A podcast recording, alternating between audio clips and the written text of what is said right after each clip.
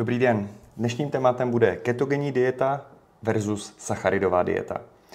Hodně lidí řeší keto dietu až fanatickým způsobem, jako by to bylo nějaká kultovní záležitost a že je vlastně v podstatě řešením všech vašich životních problémů. Neříkám, že to není jedna z forem toho, jak snížit kalorický příjem, jak vlastně nakonec zhubnout a jak dosáhnout lepšího zdraví a že někomu nemůže vyhovovat. Ale pro drtivou většinu lidí jsme praxe na více než 600 lidech za více než 10 let není udržitelná. Neznám jediného člověka, který by ketogenní dietu skutečně dodržoval několik měsíců či několik let v kuse a spíše používají low carb či jiné modifikace, kdy si dávají pauzy od té keto diety s různými výmluvami, proč to dělají.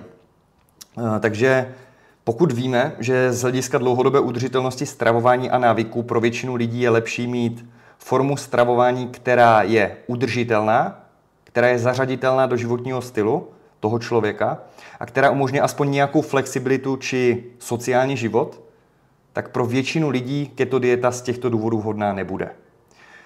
Dále, eh, teď je 8. měsíc roku 2023, už máme více než dost důkazů, že ketogenní dieta oproti dietě s větším množstvím sacharidů, což může být teoreticky low carb, nemusí to být vyloženě, že máte totální drtivou většinu kalorií ze sacharidů, takže není tak efektivní pro svalový růst a narůsty síly. Je tam více vlivů. Za prvé, bez dostatku sacharidů nikdy nebudete mít optimální výkon ve vysoké intenzitě. Můžete mít výkon i na ketogenní dietě, ale pokud to srovnáte s variantou mám zároveň dostatek sacharidů, nejenom dostatek třeba kalorií nebo bílkovin, a k bílkovinám se taky dostaneme, tak když máte dostatek sacharidů před tím výkonem, dáte lepší výkon, než když nemáte dostatek. To je jeden faktor. Druhý faktor je, že sacharidy třeba nemusí podporovat hm, anabolické procesy, svalovou proteinovou syntézu, ale podporují nebo snižují degradaci, snižují katabolizy těch svalů pomocí určitých metabolických procesů.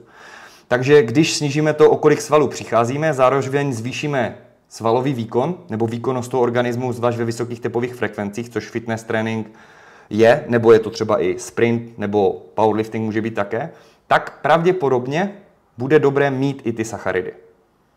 To znamená, pokud vám vyhovuje to, že jíte více tuku a máte rádi tučnější jídla, můžete zvolit i low carb. Dále, jak víme z členské sekce, jak víme z videokurzu, jak ví moji klienti, hlídáte si bílkoviny přiměřeně, podle toho, jestli hubnete nebo nabíráte, dostatek bílkovin a dostatek vlákniny. A jestli vám vyjde, že zároveň s dodržením tohoto máte trochu víc sacharidů a méně tuku, nebo víc tuku a méně sacharidů, ale splňujete ty průměry kalorií na týden, máte velmi podobný efekt, když se bavíme pro většinu běžné populace. Sportovci s intenzivními aktivitami budou pravděpodobně těžit z většího množství sacharidů. Takto bych to řekl jednoduše v aplikaci. Což nemusí znamenat, že musíte hned dělat keto, ani že musíte mít samé sacharidy a naprosté minimum tuku. Můžete dělat něco mezi. A může vám to sedět, může to být udržitelnější, jednodušší a pořád můžete jíst třeba prioritně spíše jídla tučná, než řekněme sacharidová, když to zase říkám v jednoduchém jazyce člověka. Dále eh, nejvtipnější na tom je, že lidé, kteří tvrdí třeba takové ty argumenty, ti zastánci ketogenních diet, jako naši předci také nejedli sacharidy a nejí skoro žádné sacharidy kvůli toho, že naši předci je údajně nejedli, tak se často pravidelně, ač narazově, totálně přejí a čím? Většinou těmi sacharidy a většinou v podobě nějakého junk foodu, nějakých sladkostí a dalších dobrot. Což naši předci pravděpodobně nedělali, protože to ani neměli k dispozici, když už se bavíme o skutečně dávnějších předcích. Tím narážím na to, že spousta lidí, kteří vám tvrdí, že jsou tvrdí zastanci keto diety, se stejně periodicky předspou pomocí sacharidů. Alkohol vám taky může narušit ketozu. Dokonce i velké množství bílkovin, které by vedlo k lepší regeneraci svalů, menším ztrátám svalů třeba ve velmi přísné dietě, kdy hubnete hodně tělesného tuku, jste častěji v katabolizi, tak už vás může vynést té ketozy, už nebudete v té ketoze. Protože vlastně, když máte nízký krevní cukr, když vlastně více chcete jednat ty ketony, tak je to jenom, když máte nižší krevní cukr. Ale když máte hodně bílkovin z jídla, tak se dostává do krve větší množství aminokyselin a nějaké z nich můžou játra pomocí procesu zvaného glukoneogeneze přetvářet na krevní cukr, na glukózu a zvyšovat ten krevní cukr. Takže vlastně i pokud máte větší množství bílkovin, nebudeme si teď definovat konkrétní čísla, tady jde o princip, tak nemusíte v té ketoze zůstat. Takže vlastně už nejste v keto kvůli té ketoze, jak se vlastně to podává, co má být ten zázračný stav, ale v podstatě uh, buď to nebudete pravděpodobně efektivní z toho, co víme o příjmu bílkovin a vlastně v silovém tréninku nebo fitness tréninku, anebo budete v ketoze, ale nevyužijete tohoto potenciálu pravděpodobně. A to není úplně výhodné. Další věc je to, že tělo je schopné fungovat na ketonech a být v ketoze, neznamená, že je to žádoucí stav. Vy jste schopni fungovat, i když budete na sociálce nebo na pracovním úřadě. Ale asi tam být nechcete a nemusí to být optimální stav pro váš životní styl nebo pro vaši kvalitu života.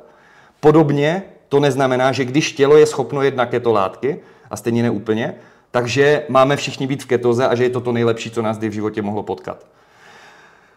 Co je další věc? Vemte si, že vy vlastně nepotřebujete v té ketoze vyloženě být, proto abyste měli výborný výkon a zároveň můžete jíst i přivahu těch tuků. Takže zkuste se zaměřit na nějakou takovou cestu mezi třeba a může to být pro vás výhodné.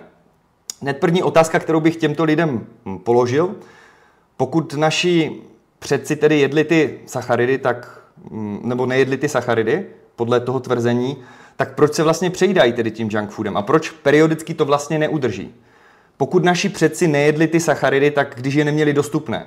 A mimochodem, už jsem slyšel teď argument někde v komentářích jednoho moje videa o vláknině, že prý jsem blázen, že naši předci přece nejedli vlákninu.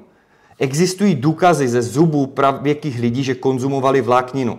Takže to je nesmysl. Zase to je další člověk, který vůbec nic neví o výživě ani o historii lidstva, očividně, a má jenom nějaký předsudek, který si přečetl v nějakém článku na netu. A další věc je, že tedy vy k vytvoření té ketózy, do toho stavu, abyste se dostali, potřebujete nějakou dobu nepřijímat téměř žádné sacharidy a poměrně málo bílkovin. Kdykoliv to narušíte, tak už v té ketoze nejste. To je dost obtížné a je pak dost těžké to udržet, ač je kdy je těžší to pravděpodobně vytvořit, ten stav ketozy subjektivně pocitově, než ho pak udržet. Ale stejně kdo vydrží nejíst sacharid několik týdnů třeba. A hlavně, když to není potřeba, což je pointa tohoto videa.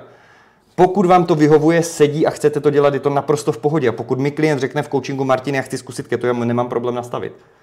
A bude mu fungovat ale díky těm kaloriím a díky těm dalším prioritám, co se učí na členské v sekci, ale nebude to proto, že je v ketoze jako takové. Nemluví o tom, že některé části mozku a některé orgány nemůžou fungovat bez určitého množství glukózy. Takže ne všechno jde jenom na ty ketony, vždycky aspoň nějaká ta glukóza je tam zapotřebí pro to přežití. Podstatě, jak jsme si říkali, tedy tak lidé konzumovali vlákninu, Vláknina je sacharid a je sám o sobě, eh, vláknina je forma sacharidu, akorát je tak komplexní, komplexní, že ho tělo úplně nestráví a fermentuje v tlustém střevě. Eh, tělo z něj dostane o něco méně energie než z běžných snad stravitelných eh, sacharidů. Vlákninu najdeme například v zelenině, v ovoci, luštěninách, celozrných potravinách, batátech, bramborách a tak dále a tak dále. Je součástí zdravého jídelníčku a její příznivý vliv na lidské tělo je vědecky potvrzen i pro lepší mikrobiom. Souvisí to s příjmem minerálu, vitamínu lepším, čištění střev, výživa střevní mikroflory toho mikrobiomu a mnoho dalšího. Takže vlákninu nechcete vynechávat z jídelníčku už vůbec ne jenom proto, že nějaký váš fitness guru jede zrovna na trendu keto, pravděpodobně příští rok pojede na trendu třeba zase high carb, potom třeba přerušované hladovění a vy si umíte přitom všechny tyto trendy nastavit tím naším systémem, když chcete a měnit mezi nimi a nebo je využívat všechny, jak potřebujete. Takže třeba